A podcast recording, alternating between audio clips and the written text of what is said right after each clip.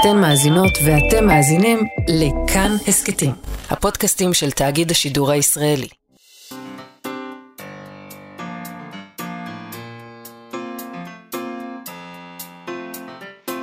מה שכרוך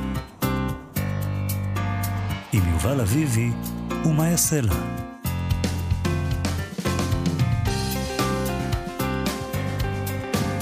שלום, צהריים טובים ושבוע טוב. אנחנו מה שכרוך, מגזין הספרות היומי של כאן תרבות.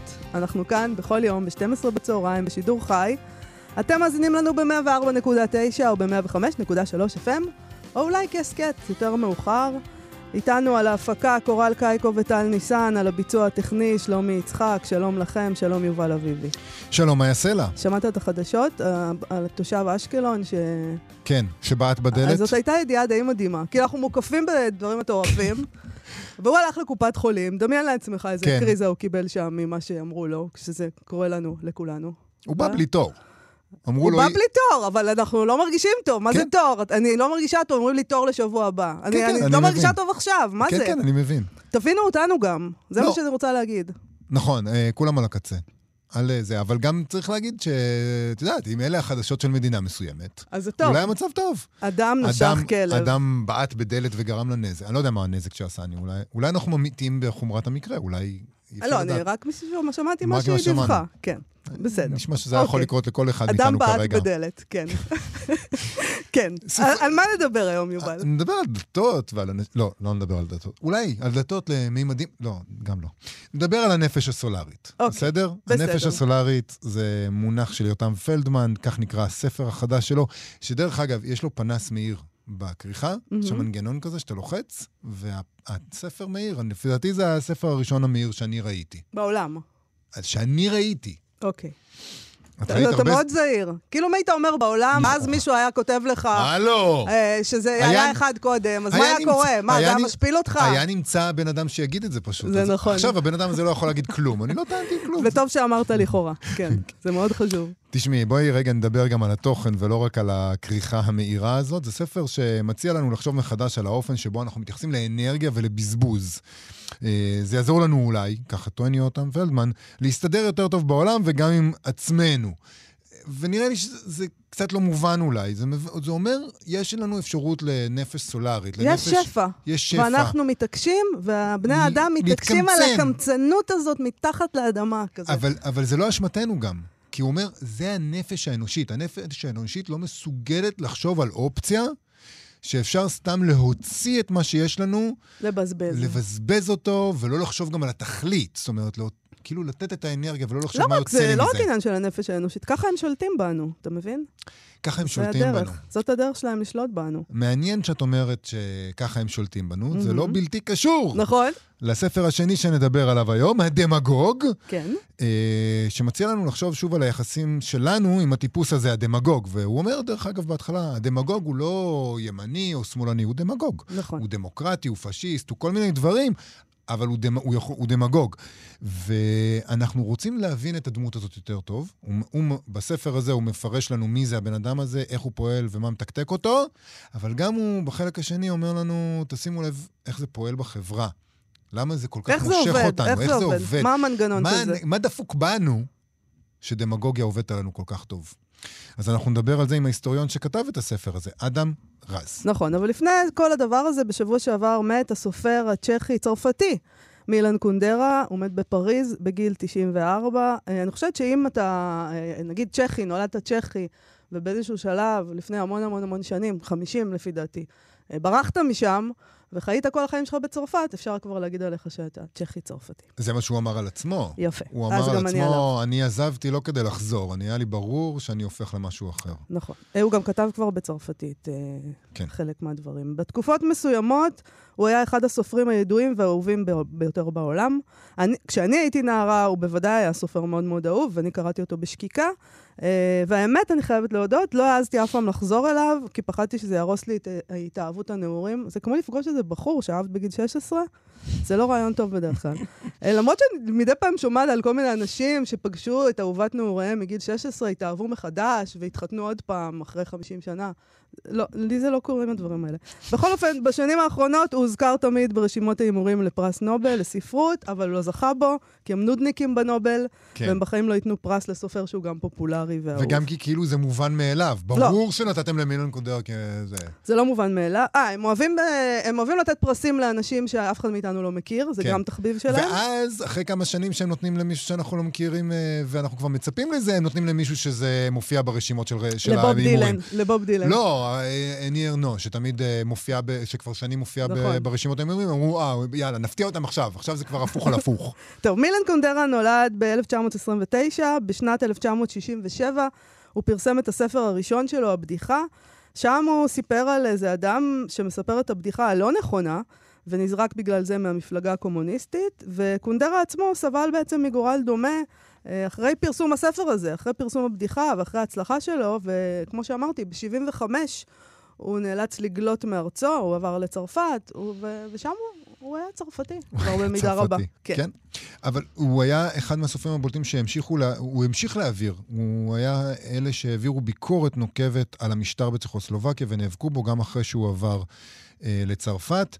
הספרים שלו נאסרו לפרסום שם, האזרחות שלו נשללה. זאת אומרת, אם מהמם. אנחנו שואלים את עצמנו מה הוא היה בסוף, אז הוא היה רק צרפתי, כי אמרו כן. לו, אנחנו לא רוצים אותך פה. ביי. אה, אחרי שהוא עזב, כן? אה, כן? אם עזבת, אז אנחנו כן, אז אנחנו לך נבטל לך.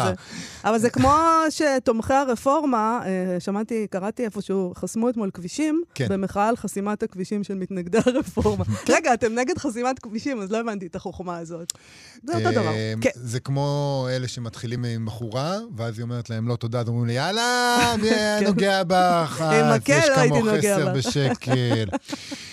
הספרים, אה, ספר הצחוק והשכחה והקלות הבלתי נסבלת של הקיום, שתמיד, תמיד, תמיד אומרים, הקלות הבלתי נסבלת של היקום, משום מה, גם... מי אומר את זה? אני. אה, אז זה לא תמיד אומרים, זה תמיד אתה אומר. כל הסיפורים עליי. הראשון ששמעתי, כן. תשמעי, שני הספרים האלה עסקו אה, בחיים תחת המשטר הסובייטי, והיו הצלחה בינלאומית, והוא המשיך לכתוב בצ'כית וגם, בעיקר בצרפתית, כמו שאמרת, ממש עד לשנים האחרונות. נכון. היה אצלו בכתיבה איזה מין שילוב כזה, היא הייתה מאוד פוליטית, אה, אבל היא הייתה גם אירוטית ופילוסופית, וזה כל מה שבן אדם בן 16 יכול לרצות אה, לקרוא.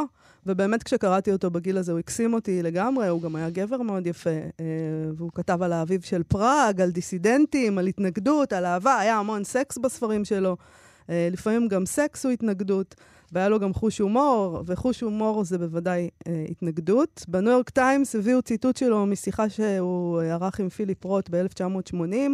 הוא אמר לפיליפ רוט שהוא למד את הערך של ההומור בזמן הטרור הסטליניסטי. הוא אמר שהוא היה אז בן 20, ויכול היה תמיד לזהות אדם שהוא לא סטליניסט, אדם שהוא לא צריך לחשוש מפניו, לפי החיוך שלו. הוא אמר שחוש הומור היה סימן שאפשר לסמוך על בן אדם, אז במובן הזה אפשר היה לסמוך על מילן קונדרה. כשהוא קיבל את פרס ירושלים בשנת 1985, הוא התראיין לעיתון כותרת ראשית, והוא נשאל שם על פתרון הסכסוך הישראלי-פלסטיני, שזה, אני חייבת להגיד לך, מדהים אותי כל פעם מחדש, שאנחנו חייבים לשאול אה, אורחים שבאים לפה, אנחנו שואלים אותם על הבעיות שלנו. מה דעתך על, על הסכסוך? אולי מישהו יוכל לעזור לנו. ברור, כן. מישהו יבוא עם איזה ככה מבט רענן על מה שמתרחש כאן, נכון. והופ, בעיות, תיפטר. בעיות של אחרים, זה קל לראות. Uh, הוא ענה, אני מרגיש שהטיפשות האנושית מונעת מאיתנו לפתור את הבעיות שללא ספק אפשר היה למצוא להן פתרון, שזה תמיד נכון על כן, כל דבר. כן. Uh, לא רק על הסכסוך הזה, על כל ריב בין uh, אנשים. אוקיי, על תפקיד האומן בחברה uh, והאפשרות של אומנים להיות מעורבים פוליטית, הוא אמר, יעדם המוסרי הוא להמשיך בכתיבה. הם תורמים לחברה רק בדרכי מחשבה וכתיבה, אה, מחשבה, וכתיבה זה דבר, אה, תפקיד קשה ביותר. על הסופרים להקדיש את כל זמנם לבחינה מחודשת ומחשבה יצירתית, במיוחד בתקופתנו שבה חושבים ופחות ועוסקים בפסאודו מחשבה, ושבה אנחנו לכודים במידע הזורם במהירות עצומה בתחומי האקטואליה. 1985. זה ה... זה ה... מהמם. אלה הזמנים שבהם אנחנו, עליהם אנחנו מתרפקים עכשיו, שעוד היה נורמלי מבחינת הפסאודו-מחשבה וכמויות המידע. אני לא יודעת, תמיד אחורה זה נראה נורמלי, אבל אני לא יודעת מה, מה היה נורמלי בשנות ה-80, עם מרגרט תאצ'ר וכל מיני כאלה. טוב, על השתתפות במחאה, השתתפות במחאה. הנה מה שהוא אמר. אני שונא את זה. זו תגובה בלתי הגיונית. כאשר אני רואה את ההמון מניף ידיים קמוצות וסיסמאות, אני מרגיש שאני עומד מול המון שאינו חושב ומסוגל לכל. גם אם הנושא להפגנה נראה לי חשוב וחיובי, יש לי התנגדות נפשית לכך. כן. חייבים לאהוב את הבן אדם הזה. ממש חייבים לאהוב אותו. גם-. גם מי שאתה משתתף בה- בהפגנה כזאת או אחרת, חייב להודות שלהיות עם עוד אה, עשרות אלפי אנשים ולצעוק את אותו דבר, זה לא הרגע הכי יפה שלך. לא. זה לא הרגע הכי יפה שלך. לא. אה, בואי נקרא על רגע, רגע יפה אצלו. נקרא מעל מוות, שגם, שתרגמה אותו רות, אה, רות בונדי, הוא יצא בהוצאת זמורה ביטן בשנת אה, 1990, וככה הוא כותב בעל מוות. כל אדם יכול להגיע לעל מוות גדול או קטן, קצר או ארוך, וכבר מנעוריו מעסיק העל מוות את מחשבותיו. סופר על ראש כפר אחד באחד מכפרי מורביה, לשם הגעתי כנער, לעתים קרובות בטיוליי.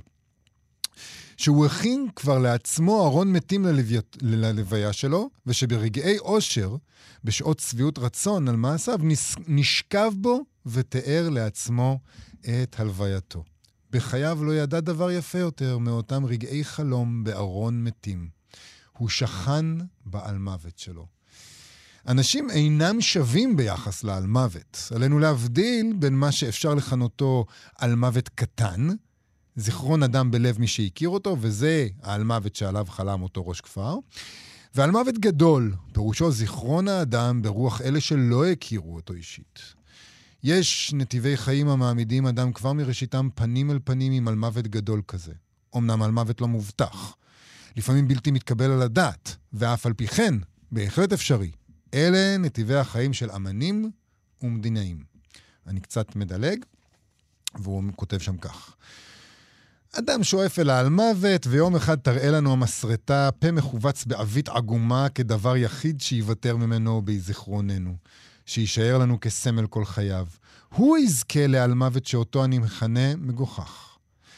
טיכו בראה היה אסטרונום גדול, אך כיום אנחנו יודעים עליו רק שבעת סעודה חגיגית בחצר הקיסר בפראג התבייש לקום ולצאת לשירותים עד ששלפוחית השתן שלו התפוצצה, והוא הצטרף אל בני העל מוות המגוחכים כקדוש מעונה על מזבח הבושה והשתן. הוא הצטרף אליהם בדיוק כמו קריסטינה של גתה שהפכה לנצח לנקניקייה משתוללת ונושכת. אין כותב רומנים היקר לי מרוברט מוזיל. הוא מת בוקר אחד, שעה שהרים משקולות. כאשר אני מרים אותן בעצמי, אני עוקב בחרדה אחר דופק ליבי ומפחד מן המוות. מפני שלמות עם משקולות ביד, באותה צורה כמו המחבר הנערץ עליי, יהיה מעשה אפיגון כל כך לא ייאמן, כל כך דמיוני, כל כך קיצוני, שיבטיח לי בן רגע על מוות מגוחך. אז לא ככה הוא מת. לא. הוא מת בן 94, בשיבה טובה, בפריז. על מוות גדול, נראה לי, שזה מה שהוא יזכה לו, כן, מבין השלוש הסוגים שהוא מגדיר כאן. נכון. בוא נשמע את בוני אם, אם ככה.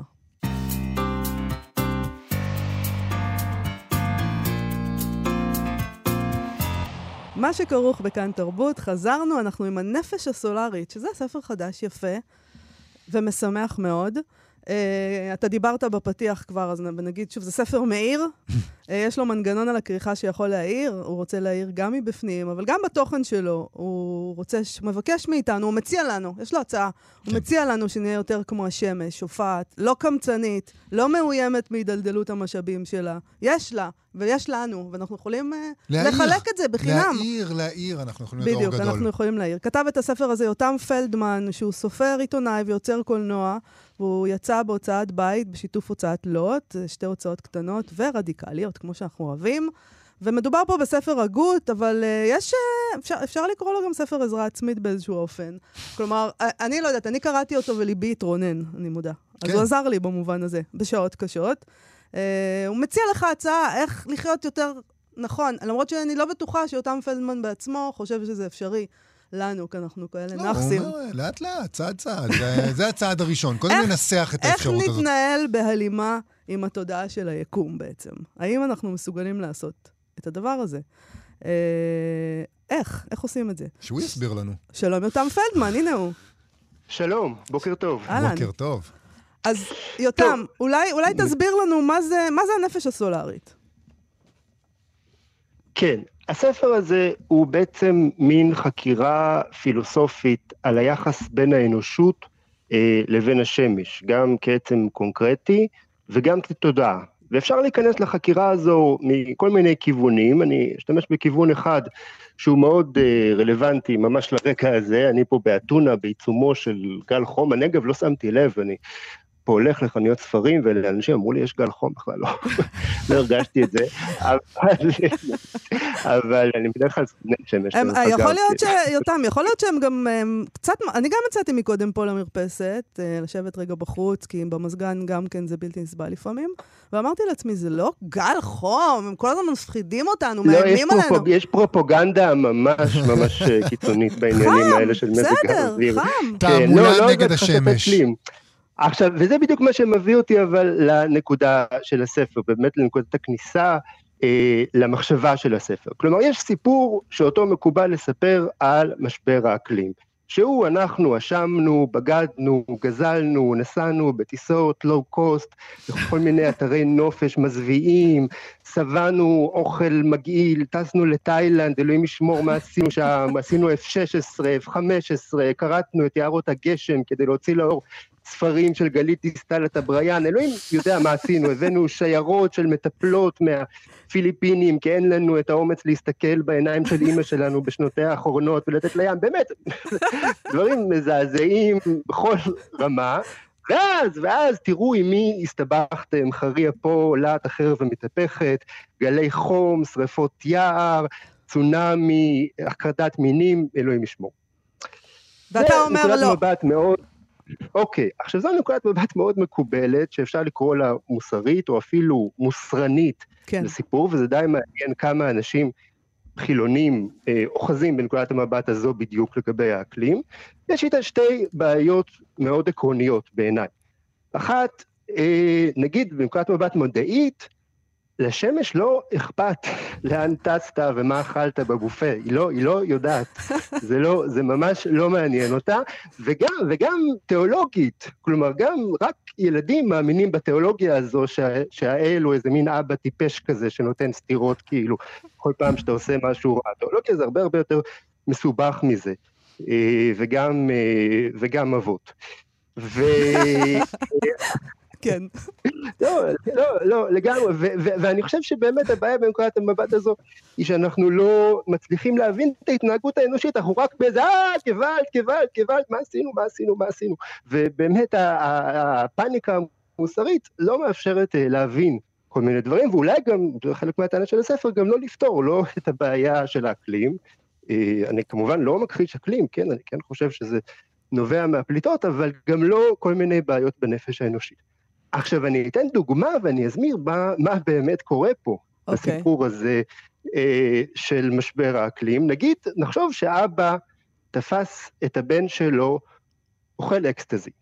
מהמם. אז הוא יכול לעשות נגיד משהו שעושים אבות מסוימים, ולהגיד, אוקיי, עכשיו תישאר בבית, תלמד כל היום גיאומטריה, תקשיב לנאומים של דוד גורסמן, עד שתהיה סאחי ותתיישר. בסדר, אופציה אחת. אופציה אחרת היא להגיד, אה, שמתי לב שאתה מתעניין באקסטזי, עכשיו תאכל עשרה בכל יום, מהמם. ונראה מה, מה טוב אז. וזה בדיוק מה שקורה לנו עם השמש. כאילו, תסתכלו מסביב, העונש על באמת הוצאת בזבוז האנרגיה הבלתי נתפס הזה של המין האנושי זה המון המון המון אנרגיה. מה זה החום הזה? כל החום הזה הוא, הוא אנרגיה, הוא בעצם אנרגיה שאפשר גם להפיק ממנה המון דברים.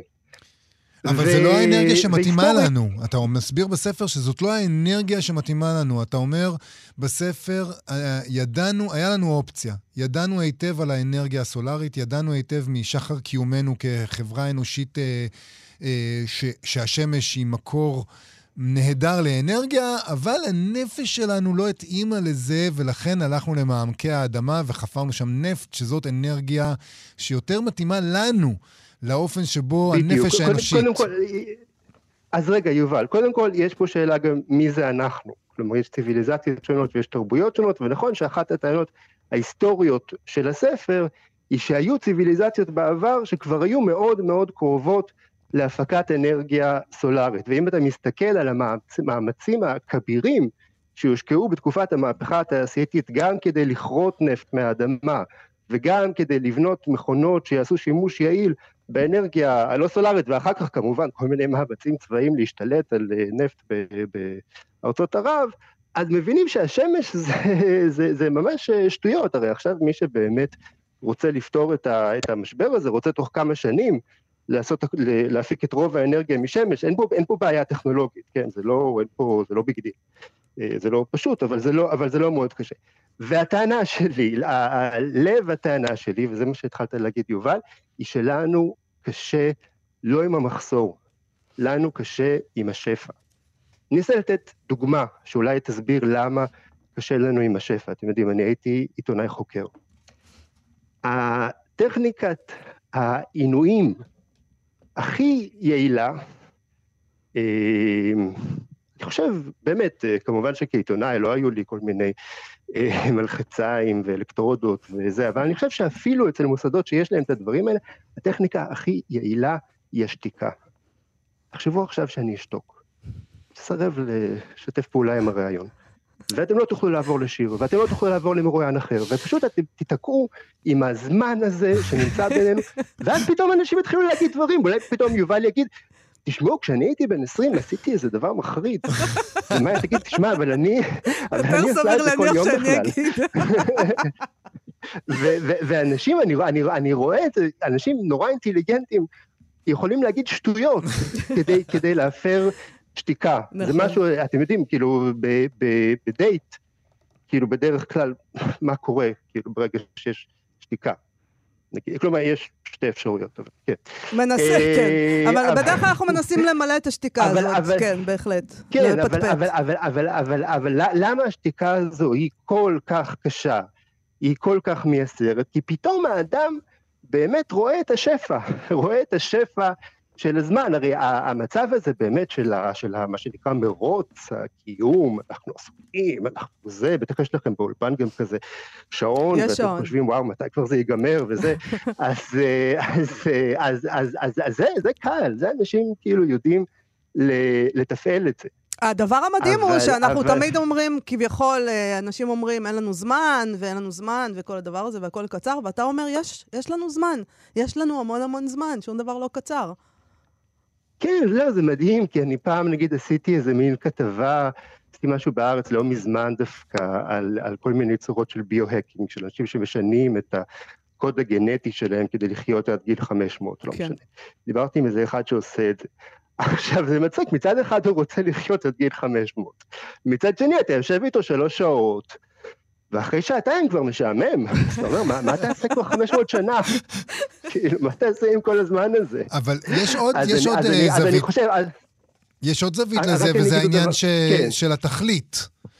כי אתה, לא נכון. אומר, אתה אומר, לא מספיק שיש לנו המון אנרגיה, אנחנו גם, אה, לא, לא רק שאנחנו כל הזמן צריכים למשטר את האנרגיה הזאת ולהוציא אותה ולקלקל אותה, אלא שהיא צריכה להיות למען מטרה מסוימת. ואתה אומר, הנה עוד דרך שבה הנפש האנושית לא תואמת לנפש הסולארית. השמש לא מעוניינת בתכלית, היא מפגיזה את היקום. באנרגיה שלה. לאן זה יגיע? האם זה יעשה את אפקט החממה על כדור הארץ, או שזה ישרוף את אה, מאדים, או שזה יקרר את הירח? לא אכפת לה. נכון, לא, וזה באמת קורע מצחוק, כאילו, תחשוב על זה, כאילו, אנחנו כל כך עסוקים באנרגיה שמגיעה ולא מגיעה לכאן, אבל זה כלום מה שמגיע לכאן, הרוב פשוט נבלע, כאילו, ב- ביקום הקר. ופה, ופה אבל גם נגעת בנקודה שהיא מאוד אה, רגישה אצלי, כאילו, ויהיה איזה פרדוקס באמת אינהרנטי בתוך הספר ובתוך החיים שלי. כי מצד אחד, אוקיי, התאמצתי וכתבתי ספר, וכל מיני דברים, דווקא יחסית אה, אני אדם אה, פעלתן, עושה פרויקטים.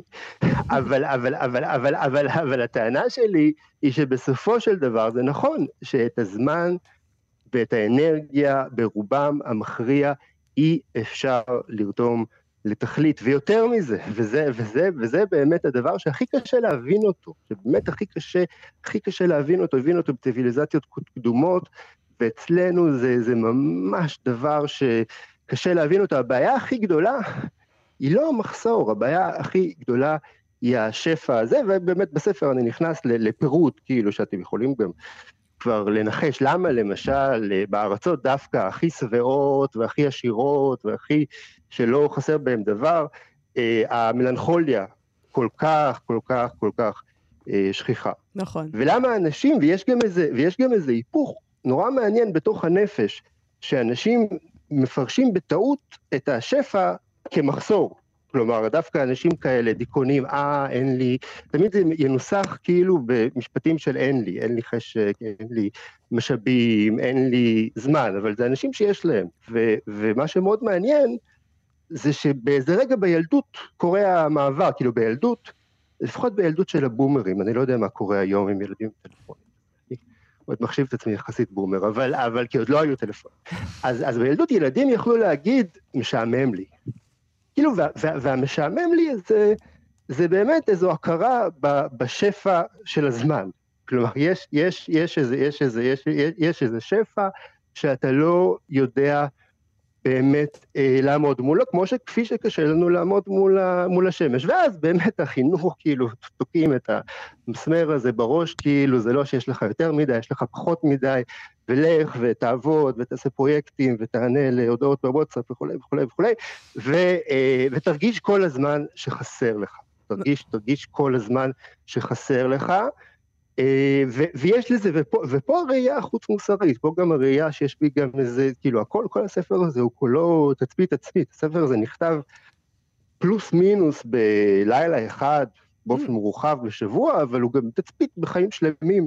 אה, אולי בהמשך אפשר יהיה גם לפרט, כאילו, לא ברעיון הזה, אבל גם את היסוד היותר אה, אוטוביוגרפי של, ה, של החקירה וגם הזאת. יש פה איזה מין, אה, היותר- אחת הפסקאות שלמשל אתה כותב, אפרופו שפע, זה מין שיר הלל כזה ל...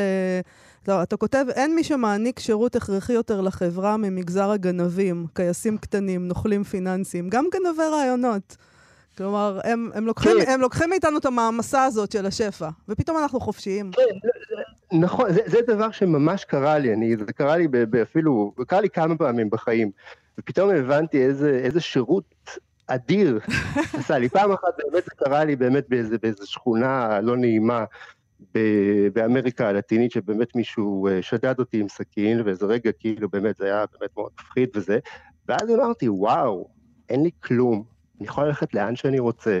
פתאום ראיתי כל מיני חלקים של העיר כאילו שבחיים לא הייתי רואה אחרת. ואמרתי, וואו, הבן אדם הזה ממש אה, הציל אותי, כאילו, קיבל בסך הכל איזה, איזה טלפון, אבל, אבל איזה, מה הוא נתן לי? ו, ופעם אחרת קרה לי דבר אחר, שדווקא לדעתי קורה להרבה אנשים בתחום היצירתי, שישבתי הרבה מאוד זמן על איזה פרויקט, וחשבתי, והתבשלתי, והתבשלתי, והתבשלתי כאילו, יותר מדי כאילו, הקדרה כבר לא... כבר התקלקלה, ו... ואז פתאום מישהו, שלא יודע אם הוא גנב או לא גנב, אבל עשה משהו דומה.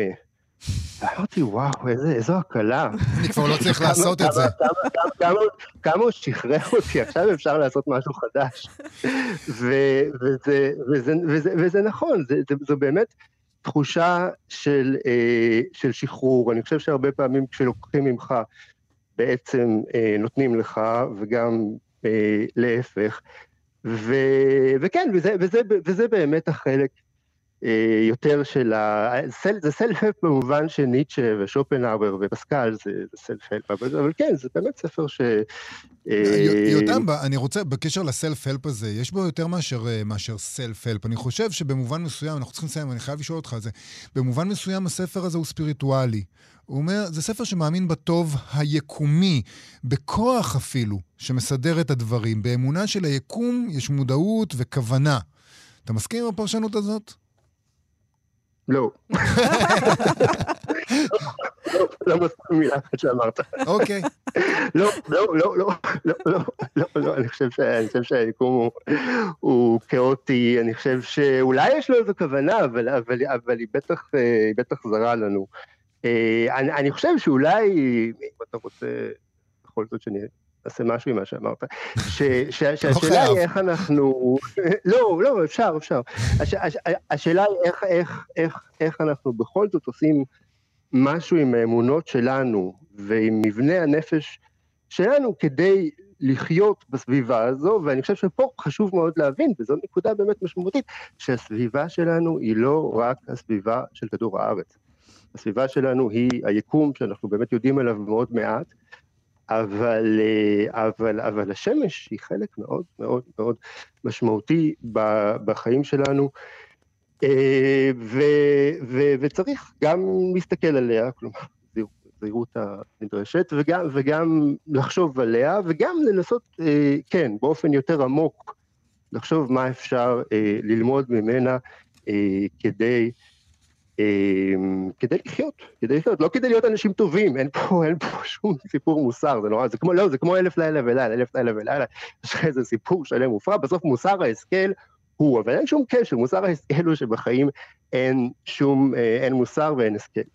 הנפש אה, הסולארית, יותם פלדמן, ספר, אני... רגע, רק, רגע, כן, כן, כן. אני יכול להגיד רק עוד שתי מילים? אחד, אה, הספר מלווה באיורים של אומן מבריק, נכון. שהכרתי אותו אה, דרך העבודה של הספר, דניאל קשי, אומן בראשית דרכו, אה, שממש יצר מיתולוגיה סולארית אה, סביב הספר, והוא, והוא דבר באמת מרהיב, ובמידה רבה זו עבודה משותפת.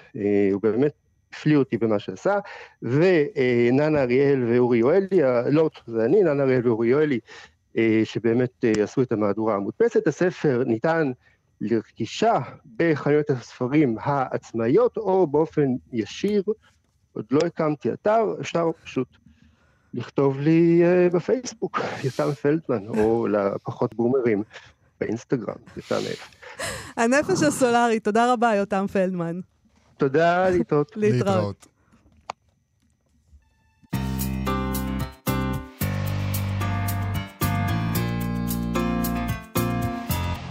מה שכרוך בכאן תרבות, חזרנו, היינו בשמש, אנחנו נשארים בסביבה שלה, mm-hmm. אנחנו הולכים להעמיק עכשיו... שמש העמים. ממש.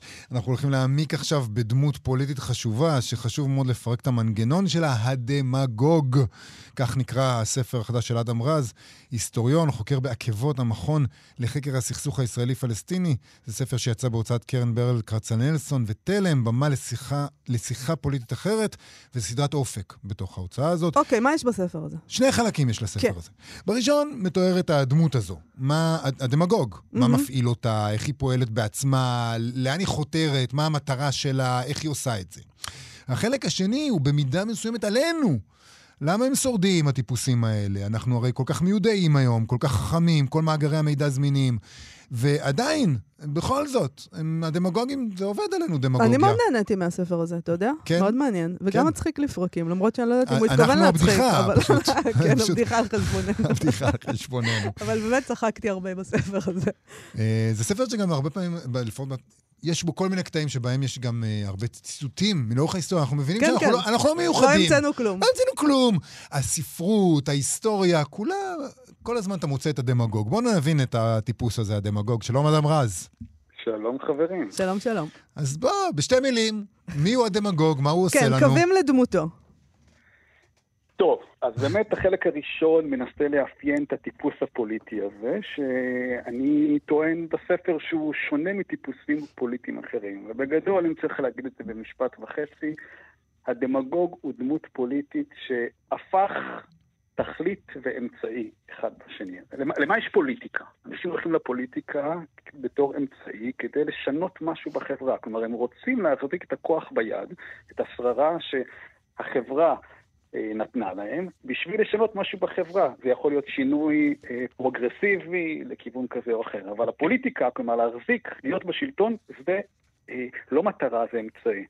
אה, אני טוען בספר ומנסה לתאר את התהליך שבעצם אה, הדמגוג הפך את הדברים. השלטון מבחינתו זה התכלית, ולכן החברה הפכה להיות אמצעי. כלומר, בכל מקרה שאנחנו מדברים על פוליטיקה, אנחנו מדברים על יחסים בין אנשים. הנגר עובד על אה, בול העץ, החשמלאי על כבל החשמל, אבל הפוליטיקאי, מה החומר עליו הוא עובד? החברה, בני האדם, ומה הכלים שלו? הנגר, הכלי שלו זה המסור או המברג, והפוליטיקאי, הכלים שלו, המדיום שלו זה המילים. אז הוא עובד על החברה, כלומר, הוא פועל על החברה. הדמגוג, הטיפוס הזה, בעצם פועל על החברה בשביל לשמר את שלטונו. אתה מתאר בספר הזה דמגוגים לאורך ההיסטוריה וגם מה כתבו עליהם, אבל אתה גם כותב ש... התנאים החברתיים של הדמוקרטיה בקפיטליזם הם אידיאליים בשביל טיפוסים כאלה, בשביל דמגוגים. אה, למה? למה בעצם הדמוקרטיה הקפיטליז... והקפיטליזם אידיאליים בשבילו? לא, א' כל בעצם, צריך לענות על זה בכמה, בכמה רמות. ראשית, אנחנו אה, חיים בחברה שהכל בה, שכיר, הכל הפך להיות סחורות, והיחס של אנשים אחד לשני הוא יחס של אובייקטים. והדבר הזה הוא חזק מאוד, הוא מאפיין מובהק של החברה הקפיטליסטית. דיברנו על זה לפני איזה שבועיים, על ספר אחר. אנשים מתייחסים אחד לשני על פי הערך הכספי שלהם. ואנחנו חיים במשטר של סחורות. ולכן היחס של אנשים אחד לשני, שהוא יחס של סחורות, הוא מאפשר ביתר שאת לדמגוגים לעלות לגדולה. כלומר, אני ניסיתי להסביר את המוטיבציה של הדמגוג בחלק הראשון, לא, לא, לא את המוטיבציה של ההמון, של הציבור שלנו. כלומר, למה יש בן אדם? איך נוצר הדבר הזה? כי אנחנו עומדים מול תופעות במאה ה-20, במאה ה-21, שאנחנו מנסים להסביר, מנסים להסביר או רוצים להסביר מה המוטיבציה של האיש שנמצא למעלה? מה נכון. המוטיבציה לצורך העניין של נתניהו? ואתה אומר שם, אתם לא יכולים להבין את המוטיבציה שלו, אתם לא חושבים אותו דבר, אתם, זה שני, זה שני קיומים שונים כל כך, אתם לא יכולים להבין את זה בכלל. נכון, אני חושב שההסברים השכיחים, הנורמטיביים שאנחנו שומעים כל הזמן, אה, לגבי תפיסות אה, אידיאולוגיות, ערכיות וכו' וכו' שמייחסים לנתניהו ואחרים, הן שגויות. אני חושב שצריך להבין מה זה השררה, מה זה העוצמה, מה זה התאווה האדירה הזאת לשלטון כתכלית. מי שרוצה להחזיק בשלטון, צריך לעשות דברים מסוימים. כלומר, מי שהשלטון היא תכליתו. אני בספר מנסה לה, להנגיד בכזה, בצורה קצת מופשטת בין הדמגוג כטיפוס פוליטי לבין הרפורמטור כטיפוס פוליטי. הרפורמטור לא מתייחס לחברה בתור אמצעי, אלא החברה, הציבור, זה התכלית. שלו. הדמגוג עושה בדיוק הפוך. אז כדי להישאר בשלטון, כדי, אתה צריך לנקוט במנגנונים או מכניזמים שונים. כאן אנחנו מגיעים לחלק השני. אבל רגע, לפני שנגיע לחלק השני, אני רוצה שנייה להישאר בדמות הזאת. האם בכלל יכולה להיות דמות אחרת? הרי כל העניין היום, וגם אתה מתאר את זה על העבר, אתה חייב להיות כזה כדי להגיע לשלטון. אף אחד לא נופל עליו השלטון במקרה. אתה חייב לחתור לשם, אתה חייב לעשות את כל הדברים, והרבה פעמים אנשים גם מתארים, אוי ואבוי, הדברים שנאלצתי לעשות כדי להגיע לשלטון היו מנוגדים לחלוטין למה שאני מאמין בו. ואתה כותב גם, אדם, על התיאבון, אתה צריך תיאבון. כן. נכון. האם יש לנו אופציה אחרת למנהיגים אחרים באקלים כזה? אז אנחנו כאן מדברים על עניין באמת של איכות שהופכת uh, למהות. אני אתן לכם את הדוגמה שאני נותן לילדיי. אם יש כוס מים ושמים טיפת פטל, אין לך עדיין פטל. יש לך מים עם גוון ורוד, אבל אם אתה שופך כמה טיפות, המים הופכים לפטל, mm-hmm. אוקיי? אז גם כאן אה, אה, לקחנו את עולם הפטל לעולם הפוליטיקה. פוליטיקאים משקרים. נכון, פוליטיקאים עושים מניפולציות על הציבור שלהם, גם פוליטיקאים פרוגרסיביים שאנחנו מזדהים עם הערכים והעמדות שלהם. כיוון שפוליטיקת המונים זה דבר מסובך ומורכב. אי אפשר לומר לציבור כל הזמן את האמת, בטח בתנאים של דמוקרטיה פרלמנטרית סוערת כמו, כמו שלנו. אבל הדמגוג מתאפיין בעצימות גבוהה יותר של הפעלת המנגנונים. וזה דבר חשוב, וזה דבר, וזה דבר מכריע. כלומר, עוד, זה, זה לא עוד טיפה ועוד טיפה, אלא יש לנו כאן עניין מהותי, שבעצם הדמגוג, קיומו תלוי בטמטומו של הציבור. וטמטום הציבור זה דבר שהכרחי לו. ואני חושב שזה הבדל אה, אה, משמעותי בינו לבין הטיפוס הרפורמטור. אז בוא נדבר טיפה, אתה מרחיב מאוד בספר כמובן, על איך הוא עושה את זה. יש המון קטגוריות של, של איך הוא עושה את זה, בוא נגיד משהו על זה. יש שם הרחבת, הרחבת הבורות, פטריוטיות, האמת והשקר, סילוף ההיסטוריה, הפחד, שנאה, יש המון טכניקות. אגב, צריך את כולם או שאפשר לבחור? כן, אני, אני, החלוק, החלוקה לטכניקות האלה נועדה אה, היא לא, היא לא בהכרח נראית ככה במציאות, אלא ההפשטות הללו, הקריטריונים הללו, או מה שאני קורא לו מכניזמים או מנגנונים שהדמגוג מפעיל, אה, לאו דווקא חייבים להיראות ככה במציאות, אבל הם אה, כולם במידה כזאת או אחרת מרכיבים את פעולתו של הדמגוג. כלומר, הדמגוג בהכרח חייב מה שאני קורא לו להרחיב את הבורות, אוקיי? לטמטם את הציבור. כן. תיוג של אוכלוסיות, מה שאני קורא לו אה, כינונה, כינונה של חברה רודפת, כלומר המרדף אחרי אוכלוסיות מסוימות. שוב, העניין הוא לא, מבחינת הדמגוג, הוא לא האוכלוסייה שאחריה רודפים, אלא השתילה של תודעה בקרב התומכים בו, שהם נמצאים במרדף כל הזמן. המחסור המתמיד, המלחמה המתמדת, כל הדברים הללו בעצימות כזאת או אחרת, לפעמים צריך יותר את זה, צריך כזה, הם כולם מאפיינים של הפוליטיקה הדמגוגית. וזה למה? עוד פעם, כי הדמגוג, אדם שהתכלית שלו שלטון, והוא לא בשפת הרחוב, לא שם קצוץ על החברה ששמה אותו שם, הרי אם האנשים היו מביטים נכוחה במציאות ומבינים מה קורה, האיש כזה לא היה נשאר בתפקידו שנייה אחת. כן. אבל הנה עובדה, ההיסטוריה שלנו מלווה בטיפוסים כאלה. אז איך אנחנו, איך אנחנו יכולים להסביר את זה? על ידי כך שהפוליטיקה של הדמגוג שמכוונת נגד ההמון, נגד הציבור שהביא אותו לשם, בהכרח חייבת להשאיר, הוא חייב להשאיר אותם עניים, אה, עלובים, במצב של שנאה מתמדת ובסכסוך מתמיד בתוכם או מול מדינה מעבר לגבול, מדומיינת או לא. כל הדברים האלה נמצאים במינונים כאלו ואחרים בתוך הפוליטיקה של הדמגוג. הדמגוג נראה לי מביטים היום בישראל, אוקיי? אפשר להבחין אה, בזה בקלות רבה. חרחור מלחמה לא פעם מדומיינת עם מדינות אחרות, אוקיי? יצירה של קהילות שרודפות אחת אחרי השנייה, יצירה של מחסור מתמיד. היום שליש מהעובדים במדינת ישראל מרוויחים שכר מינימום, אוקיי? יצירת חברה מפולגת, סגרגציה תמידית שמבוססת על שנאה, הרחבת הבורות, אנחנו כל יומיים שומעים איך שר החינוך מביא רפורמה חדשה, כל הרפורמות האלה, המטרה שלהם אחת, אוקיי? למנוע מאנשים לרכוש השכלה. כן. יש לנו דרך להתגונן מפני הדבר הזה? לי, כבן אדם רגיל, הולך, מסתובב, אני יכולה להתגונן מפני זה? אני חושב שהדרך ה...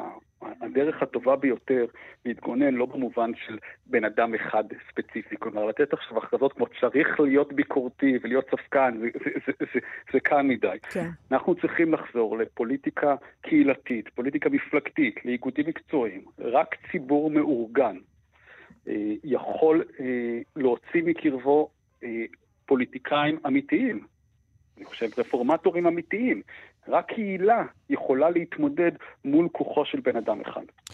אתה הזכרת עכשיו את המצב הפוליטי בישראל, אבל בספר אתה קצת נמנע מזה. אתה, לא אומר, אתה אומר, בואו רגע לא נדבר אה, על ישראל, אתה מדבר באופן כללי. מדוע בספר אתה לא אומר את הדברים שאתה אמרת עכשיו? אני חושב שזה כמה סיבות. הסיבה הראשונית, כי אני רציתי אה, לכתוב משהו שהוא, שהריחוק הזה דווקא מאפשר מבט על, לא רק על ישראל. אני חושב שנתניהו ושותפיו הם, אה, התופעה, הם האקזמפלר הישראלי לתופעה רחבה יותר. וכל יום אנחנו מדברים בשנים האחרונות על פולין וטורקיה וטראמפ ומה לא. כלומר, התופעה שאנחנו מתמודדים איתה עכשיו, של פוליטיקה דמגוגית אה, ופופוליזם, היא הרבה יותר רחבה מישראל. זה דבר אחד. ב', אני, אני חושב ש... דווקא הריחוק הזה, ושאני מדבר נגיד אה, על איך הדמגוג יוצר מה שאני קורא לו אספסוף משרתים סביבו, אני חושב שהקורא מבין, אה, זה ברור לו לחלוטין למה המחבר אה, מתכוון. אז אני זה, זאת הייתה הסיבה. זה, כלומר, הריחוק הזה דווקא, והאמירות המכלילות, התיאורטיות, שבדרך כלל אנחנו פחות אולי סוחפות את הקוראים שרוצים ממש לציין את השמות וכדומה, אני דווקא חשבתי שכאן יש יתרון. למה החלטת לכתוב אה, בכלל על הדמגוג עכשיו? מה? מדוע? זאת שאלה טובה. לפני אה, חודשים אחדים אה, התעוררתי בבוקר סתם, אבל אה, אה, אנחנו, אנחנו רואים מה מתרחש סביבנו. החברים בסדרת עוף כרוכים, טייל פיינטרופ ואביעד הומינר, שעורכים את הסדרה הזאת, זו הוצאת ספרים שקמה מתוך ניסיון לומר דבר מה, להשפיע על הלך הרוחות, יש התעוררות ציבורית, אני מניח שכולנו שמנו לב, מתרחש כמה דברים בקפלן ובסביבותיה. רצינו להגיד דבר מה, ו... הציעו לי לבוא ולכתוב את, ה, את הספר הזה. אני, הספר הזה נכתב מתוך מטרה אה, להשפיע על אה, מה שנקרא היומרה הזאת, החצופה, להשפיע על דעת הקהל. אני באמת חושב שיש אה, אי הבנה עמוקה בפרשנות הרווחת בשמאל או במרכז, או וואטאבר נקרא לזה, אה, מה שקוראים לו המחנה הנכון, לגבי המוטיבציות של אנשים כמו נתניהו, שמייחסים לו לעיתים תפיסות משיחיות, או ערכיות אידיאולוגיות כאלו ואחרות, או הרצון להימלט מהמשפט, או איזה תאוות ממון ושמפניה. אני חושב שההסברים האלה הם לא נכונים, אני חושב שצריך להבין את התהליך שהתחולל בתוככי החברה שלנו, לא רק בארץ ובכלל, שהרצון לעוצמה הפך להיות המוטיבציה המרכזית של פוליטיקאים מסוימים, והמוטיבציה הזאת היא, היא, היא נורא נורא מסוכנת. כלומר, כשכולנו קראנו לפני עשרות עשרות שנים את 1984 של אורוול, אנחנו נבהלנו ממה שהוא הצביע עליו. כן. כלומר, שיש, שאין, מה המפלגה של 1984 רוצה? הם רוצים את השלטון. הם לא רוצים להרוג אוכלוסיות, הם לא רוצים להתעשר, הם רק רוצים לשלוט, וזה הכל. הדבר הזה, ככל שאנחנו חיים בחברה הזאת שהופכת אלימה אה, וקשה יותר ויותר, הפך להיות, לשיטתי, המאפיין הזה, המובהק, המוטיבציה המרכזית של הטיפוס הדמגוגי. למה זה כן נורא חשוב? כי המאבק נגדם צריך להתנהל גם בכלים אחרים. אחד הדברים שהפתיעו אותי, אני אגיד לסיום, זה אחרית הדבר. שבה בעצם... פגז, אה? אה פגז, הבאת נאום, אה, דברים של ראש הממשלה דוד בן, בן גוריון בכנסת מ-1956. זה, נאום, זה ארוך, אז אני רק אה, אקרא את ההתחלה. מימי אתונה העתיקה ועד ימינו יש בדמוקרטיות שני טיפוסים מסוימים, המופיעים מדי פעם בצורות שונות, אבל מהותם היסודית לא משתנה. טיפוס הדמגוג וטיפוס המדינאי. דרכו של הדמגוג היא דרך קלה. אין דבר שאין בכוחו לעשות. אין ארץ שאיננו יכול לכבוש, אין שונא שאיננו יכול להשמיד, אין מאוויים של הציבור שאיננו יכול לספק, אין אינסטינקט של ההמון שאיננו יכול להשביע רצון. כי כוחו בהבל פיו, הוא דברן, ואין מעצור ללשונו. המדינאי מוגבל, דרכו קשה, הוא איננו יכול לעשות הכל, הוא איננו יכול להשביע רצון כל אחד, הוא איננו רשאי ואינו מסוגל לספק אינסטינקטים זולים, הוא צריך לבצע ולא לדקלם, והוא אחראי לגורל העם. וכן הלאה. זה, אני מאוד ממליצה לכולם לקרוא את זה, בכלל, את הספר הזה. אדם רז, תודה רבה לך על השיחה הזאת. תודה לשלכם. תודה להתראות. רבה. עד כאן, יובל. אנחנו על הקצה, נכון? כן. תודה רבה לשלומי יצחק, לקורל קייקו ולטל ניסן שעשו איתנו את התוכנית. אנחנו נהיה פה שוב מחר. להתראות. להתראות. אתם מאזינים לכאן הסכתים, הפודקאסטים של תאגיד השידור הישראלי.